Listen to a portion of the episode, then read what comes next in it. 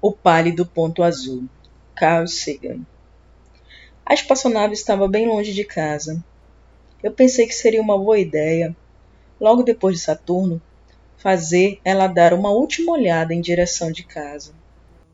De Saturno, a Terra pareceria muito pequena para a Voyager apanhar qualquer detalhe. Nosso planeta seria apenas um ponto de luz, um pixel solitário dificilmente distinguível de muitos outros pontos de luz que a Voyager avistaria. Planetas vizinhos, sóis distantes, mas, justamente por causa dessa imprecisão de nosso mundo assim revelado, valeria a pena tal fotografia.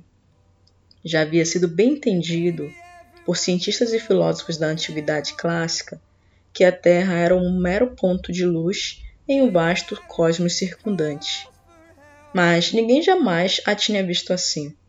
Aqui estava a nossa primeira chance, e talvez a nossa última nas próximas décadas. Então, aqui está um mosaico quadriculado estendido em cima dos planetas e um fundo pontilhado de estrelas distantes. Por causa do reflexo da luz do Sol na espaçonave, a Terra parece estar apoiada em um raio de Sol como se houvesse alguma importância especial para esse pequeno mundo, mas é apenas um acidente geométrico e ótica. Não há nenhum sinal de humanos nessa foto, nem nossas modificações da superfície da Terra, nem nossas máquinas, nem nós mesmos. Desse ponto de vista, nossa obsessão com nacionalismos não aparece em evidência. Nós somos muito pequenos. Na escala dos mundos, humanos são irrelevantes uma fina película de vida num obscuro e solitário torrão de rocha e metal. Considere novamente esse ponto. É aqui. É nosso lar. Somos nós.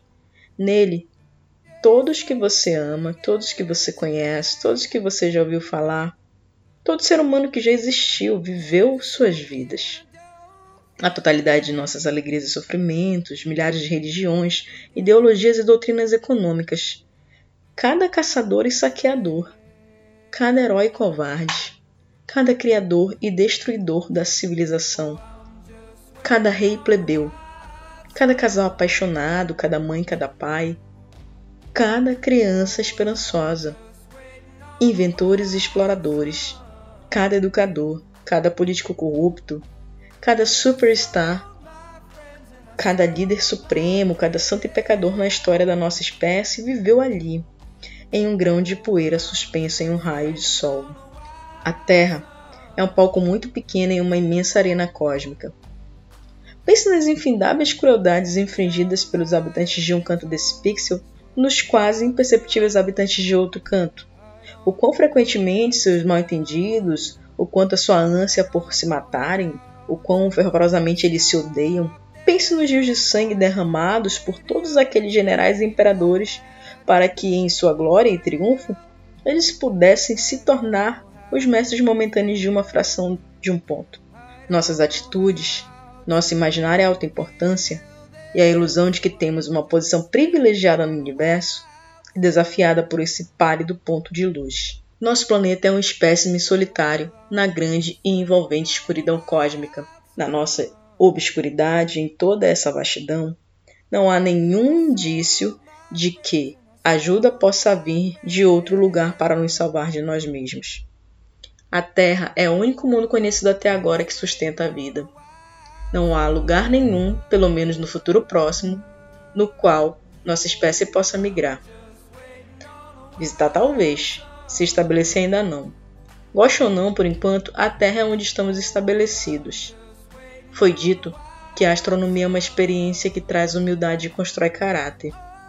Talvez não haja maior demonstração das tolices e vaidades humanas que essa imagem distante do nosso pequeno mundo. Ela enfatiza nossa responsabilidade de tratarmos melhor uns aos outros e de preservar e estimar o único lar que conhecemos o pálido ponto azul.